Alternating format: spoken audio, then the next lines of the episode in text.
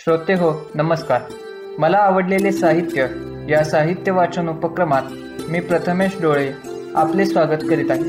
आपण सर्वजण या उपक्रमातून कथा लघुकथा बालकथा बोधपर गोष्टी आत्मचरित्रे कादंबरी काव्य विनोद तसेच विविध विषयांची माहिती अशा नानाविध साहित्य प्रकारातील निवडक साहित्यांचे वाचन ऐकणार आहोत. मनोरंजनाबरोबरच वाचन संस्कृती वाढावी आणि माहितीचे आदान प्रदान व्हावे हाच केवळ यामागील हेतू. हे वाचन आपणास नक्कीच आवडेल यात शंकाच नाही. मात्र तरीही या कार्यक्रमाचा अभिप्राय आम्हास नक्की कळवा की ज्यामुळे आमचा उत्साह द्विगुणित होईल. यातून आपणास आनंदाबरोबरच थोडा विरंगुळाही मिळेल हीच अपेक्षा. चला तर मग ऐकूया मला आवडलेले साहित्य. आपण पुढील प्रत्येक भागात साने गुरुची लिखित श्यामची आई या पुस्तकातील कथांचे क्रमशः वाचन ऐकणार आहोत. साने गुरुजी लिखित श्यामची आई या पुस्तकातील कथा.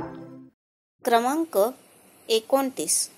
कथेचे नाव मोठा होण्यासाठी चोरी. वाचक स्वर धनश्री डोळे. आमच्या गावापासून थोड्या अंतरावर लाटवण नावाचं गाव आहे. तेथील कोणीतरी बळवंतराव फडके होते. ते वडिलांकडे नेहमी येत. ते फार साधेबोळे होते. आम्हा मुलांशी ते प्रेमानं गप्पा मारित. मी त्यांच्या हातातील अंगठीशीही कधी कधी खेळत असे. एकदा मी दापोलीहून घरी आलो होतो आणि त्याचवेळी बळवंतराव आणि दुसरे पाहुणे घरी आले होते. दापोलीत मला वाचनाचा नाद लागला होता पण चांगली पुस्तकं मिळत नसत. त्यावेळी स्वामी रामतीर्थ यांच्या चरित्राचे खंड प्रसिद्ध होऊ लागले होते. त्यातील तेजस्वी सोज्वळ सावेश भाषा मला फार आवडे. ते भाग आपण विकत घ्यावेत असं मला वाटे. पण पैसे कुठून आणणार? आमच्याकडे आलेल्या पाहुण्यांच्या खिशात बऱ्याच नोटा मी पाहिल्या होत्या. त्यातील एक लांबवावी असं मी ठरवलं आणि तसं केलंही. दुसऱ्याचे पैसे चोरणं पाप होतं. पण हे पाप करून पुस्तकं वाचण्याचं पुण्य मिळवावं असं मला वाटलं. पाहुणे जायला निघाले. त्यांनी खिशातील नोटा मोजल्या. एक नोट कमी आढळली. त्यांनी वडिलांना विचारलं. वडिलांनी मला विचारलं. म्हणाले श्याम तू नाही ना घेतलीस? घेतली असशील तर सांग. मी काहीच न बोलता घरात आईपाशी जाऊन गप्पा मारत बसलो. मी म्हणालो आई मी मोठा होईन पुष्कळ शिकेन तुला सुखात ठेवीन. आई म्हणाली शिक पण चांगला हो. कारण शिकलेले लोक बिघडतात. तू मोठा नाही झालास तरी चालेल पण गुणी हो. तेवढ्यात वडिलांनी मला पुन्हा बोलावलं. विचारलं खरंच नाही ना घेतलेस? त्यावर आईच म्हणाली श्याम नाही हो घ्यायचा. नाही ना रे घेतलेस? आईचा माझ्यावर केवढा विश्वास. आधी घेणार नाही. घेतलं तर कबूल करेल. आईच्या शब्दांनी मी रडायला लागलो. आईजवळ गेलो. म्हणालो आई मीच घेतले पैसे. ही घे ती नोट. माझ्याच्यानं बोलवे ना आईला वाईट वाटलं. म्हणाली श्याम पुन्हा असं करू नकोस. ही चोरी शेवटची. बळवंतरावांनी माझं कौतुक केलं. मला रुपया दिला. मी तो आईकडे दिला. आईनं विचारलं अरे कशासाठी पैसे चोरलेस? मी रडत म्हणालो पुस्तकं घेण्यासाठी. ती वाचून मोठं होण्यासाठी. आई म्हणाली अरे पहिली तू चोरी कधी करू नये म्हणून वाचलंस. ते अजून शिकला नाहीस. मग आणखी पुस्तकं कशाला? आचरण हेच ज्ञान. मी शिकलो. यानंतर आपण ऐकणार आहोत मिसळायण. मिसळ एक रसग्रहण. वाचक स्वर दीपक खटावकर. मिसळ खाणे एक आनंद सोहळा असतो. मिसळ हा खरं तर गरिबापासून श्रीमंतापर्यंतचा राजमान्य राजश्री बेत. अशा या मिसळीचा स्वाद घेण्याचं एक शास्त्र आहे. म्हणजे बघा हां उत्तमोत्तम मिसळ कुठं मिळेल याची आधी माहिती काढावी. मनात आलं म्हणून कुठे जाऊन मिसळ हादडली याला काहीच अर्थ नाही. मिसळ खायला जाण्याच्या आधी त्या मिसळीचा इतिहास बनवण्याचं तंत्र मिसळीतले घटक पदार्थ याचा अभ्यास करायलाच पाहिजे. उगाच चिचुंद्र्या वाटीत पातळ बेचव रस्सा देणाऱ्या मिसळीच्या दुकानात पाऊलसुद्धा ठेवणे. अशा निवडलेल्या मिसळीच्या ठिकाणी शक्यतो कमी गर्दीच्या वेळेत पोहोचावे. चांगली उजेडाची आणि हवेशीर जागा बघून आपली बैठक मारावी आणि मिसळ ऑर्डर करावी. काही ठिकाणी मिसळ ऑर्डर केली की आधी कांदा आणि लिंबू यांची प्लेट आणून देतात. काही मूर्ख लगेच त्यातील कांदा तोंडात टाकतात. लिंबू चाखून बघतात. असं कधीही करू नये. हे म्हणजे वागदत्त पत्नीला भेटण्यासाठी गेलेलं असताना तिच्याच धाकट्या बहिणीवर नजर टाकणे इतकं आचरडपणाचं आहे. हे असले पदार्थ मिसळ खाण्याआधी तोंडात टाकून तुमच्या जिभेचा स्वादही बिघडून टाकता तर मिसळ समोर येऊ द्यावी. मिसळ शक्यतो आडव्या मोठ्या डिशमध्ये असावी. उगाच छटाकभर गोलाकार डिशमध्ये अजिबात असू नये. समोर उजव्या बाजूला कमीत कमी अर्धी वाटी बारीक चिरलेला कांदा असावा. त्यात कोथिंबीर असणं क्रमप्राप्त आहे.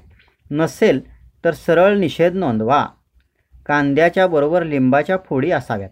डाव्या बाजूला गरमागरम चमचमीत राश्याचं भांडं असावं. त्यातील लाल पिवळा काळसर तर्रीबाज रश्श्याचा वास नाकाच्या रंध्रा रंध्रात सामावून घेत जिभेला आवाहन करावे. नुसत्या त्या वासाने जिभेत उत्साह सळसळला पाहिजे. सर्व मांडामांडी झाली की लगेच भस्कन मिसळ खायला सुरुवात करू नये. प्रथम मिसळीमध्ये काय काय आहे याचा अंदाज घ्यावा. ती व्यवस्थित मिसळून घ्यावी. मस्त अशी मिसळून झाली की त्यात रस्सा शेव पापडी शेंगदाणे इत्यादी पदार्थात शोषला जातो. मिसळ थोडी घट्ट होते. मग रस्सा चमच्याने व्यवस्थित घुसळून त्यातील उसळीचा भाग या मिश्रणावर नीट पसरावा. मिसळ भिजली की त्यावर रश्श्यातील तर्री चवीपुरती टाकावी. आता पुन्हा हे सर्व चमच्याने छानपैकी मिसळून घ्यावं. त्यावर बारीक कांद्याची पेरणी करावी. सर्वात शेवटी चवीपुरते लिंबू पिळावे. उगाच समोर आहे म्हणून भरमसाठ लिंबू पिळून मिसळीचा आस्वाद बिघडू नये. आता पाव. तो मऊ लुसलुशीत ताजा तवाना असावा. कडक झालेला सुरकुतलेला काळे ठिपके असलेला पाव लगेच धुतकारून लावावा. पावाची डिश डाव्या बाजूला ठेवावी आणि परमेश्वराचे आभार मानून मिसळीचा स्वाद घ्यायला सुरुवात करावी. पावचा छोटा तुकडा तोडून तो मिसळमध्ये बुडवून तोंडात टाकावा आणि लगोलग एक चमचा रश्श्याचा जिभेवर अभिषेक करावा. पहिला घास तोंडात जाताच रस्सा आणि मिसळ यांचा झटका जिभेवरून थेट मेंदूच्या शेवटच्या टोकापर्यंत पोहोचतो. सगळ्या शरीरावर रोमांच उभे राहतात. हळूहळू स्वाद घेत घेत खावे. मधूनच कच्चा कांदा चवीपुरता खावा. खाताना घाई करू नये. तसंच खात असताना ऑफिसचं काम साहेबांचा विक्षिप्त स्वभाव राजकारण असल्या क्षुद्र गोष्टींची चर्चासुद्धा करू नये. मिसळ खाणं हा एक योग साधन आहे. प्रत्येक घासात पाव कमी आणि मिसळ जास्त असे प्रमाण असू द्यावे. उगाचच पोळी भाजी खाल्ल्यासारखं पाव मिसळीला लावून खाऊन खाऊ नये. तो मिसळीचा विनयभंग असतो. पावामुळं डिशमधले रस्स्याचे प्रमाण कमी होते. मग थोडे खाणे थांबवावे. पुन्हा रस्स्याचे भांडे समोर आणावे. ते गरम नसेल तर दुसरे आणायला सांगावे. मग पुन्हा तो गरमागरम रस्सा आपल्या मिसळीत टाकून मिसळून घ्यावा. हा रस्सा भांड्यातून मिसळीवर टाकताना त्याचे दोन चार थेंब तुमच्या कपड्यावर उडालेच पाहिजेत. नाहीतर तुमची मिसळीशी एकरूप झाला नाही असा अर्थ होतो. पुन्हा कांदा लिंबू यांचे सोपस्कार करावेत आणि पुन्हा खायला सुरुवात करावी आणि असे कमीत कमी दोन ते तीन वेळा करावे. जास्तीत जास्त दोन पावात मिसळ खावी. आपला उद्देश मिसळ खाणे आहे. पाव खाणे नाही त्यामुळं पाव कमी मिसळ जास्त असू द्यावी. तरच मिसळीचा मान राखला जातो. नुसतं पोट भरेपर्यंत खाऊ नये. आत्मा संतुष्ट होईपर्यंत खावं. खाताना डायटिंग ब्लड शुगर कोलेस्ट्रॉल असले चिंताजनक विषय डोक्यात आणू नयेत. खाऊन झालं की रिकाम्या डिशमध्ये एक मोठा चमचाभर रस्सा ओतून घ्यावा आणि चमचा चमच्याने तो रस्सा ग्रहण करावा. तुमच्या नाकातून डोळ्यातून पाणी आलं आणि कपाळावर घामाचे दवबिंदू जमले की मिसळ सुखरूप पोहोचली हे ओळखावं. आता तुम्ही हात धुवायला मोकळे. ज्या कोणी अन्नपूर्णेने ही मिसळ बनवली तिचे आभार मानावेत. तिला दीर्घायुष्य चिंतावं. समोरचा चहा घेण्याआधी जरा हाताचा वास घ्यावा. मिसळ अजूनही आपल्या बोटावर रेंगाळत असते. पुन्हा येण्याचं वचन मागत असते. कोरोना थोडा वेळ विसरण्यासाठीच ही कथा बरं का? याचबरोबर आम्ही या भागात आपला निरोप घेत आहोत. परंतु हा उपक्रम आपणास कसा वाटला हे अवश्य कळवा. संपर्क क्रमांक नऊ दोन दोन सहा सात सहा दोन नऊ नऊ सहा काळजी घ्या. आपल्याबरोबर इतरांचीही. भेटूया पुढील भागात. धन्यवाद.